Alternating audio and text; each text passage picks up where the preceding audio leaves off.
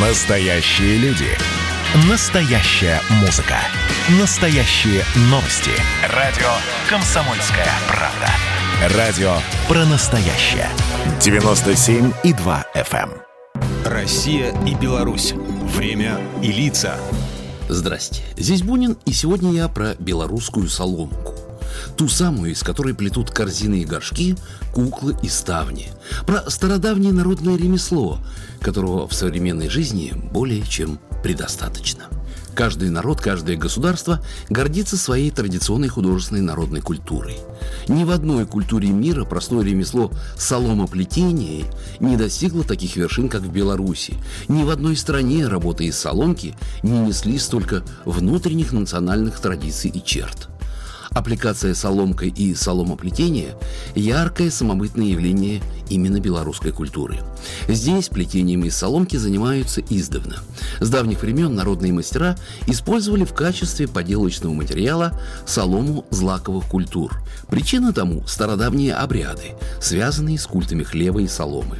Наши предки верили в их божественную силу, поэтому так почитался последний сноп, убранный из поля, который хранился в доме до нового урожая. Соломой покрывали крыши жилища, она шла на подстил и корм скоту, обувала и одевала человека, служила постелью, а в неурожайные годы ее подмешивали в хлеб. Из нее изготавливали домашнюю утварь, головные уборы, игрушки и украшения. В талантливых руках мастера простая, казалось бы, солома превращалась в удивительные вещи, украшая их золотистой мозаикой узора. Богатство оттенков цвета, фантазии и творчества мастера дают возможность превратить обыкновенную соломку в удивительные образы растительного и животного мира, составлять белорусские орнаменты.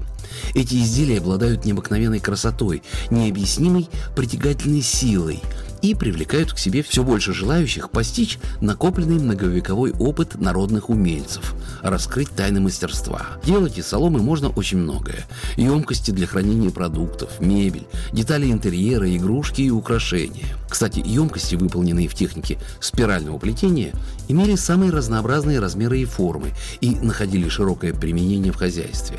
Самые большие могли вмещать в себя десятки килограммов зерна. Они были гигроскопичны и их не грызли мыши.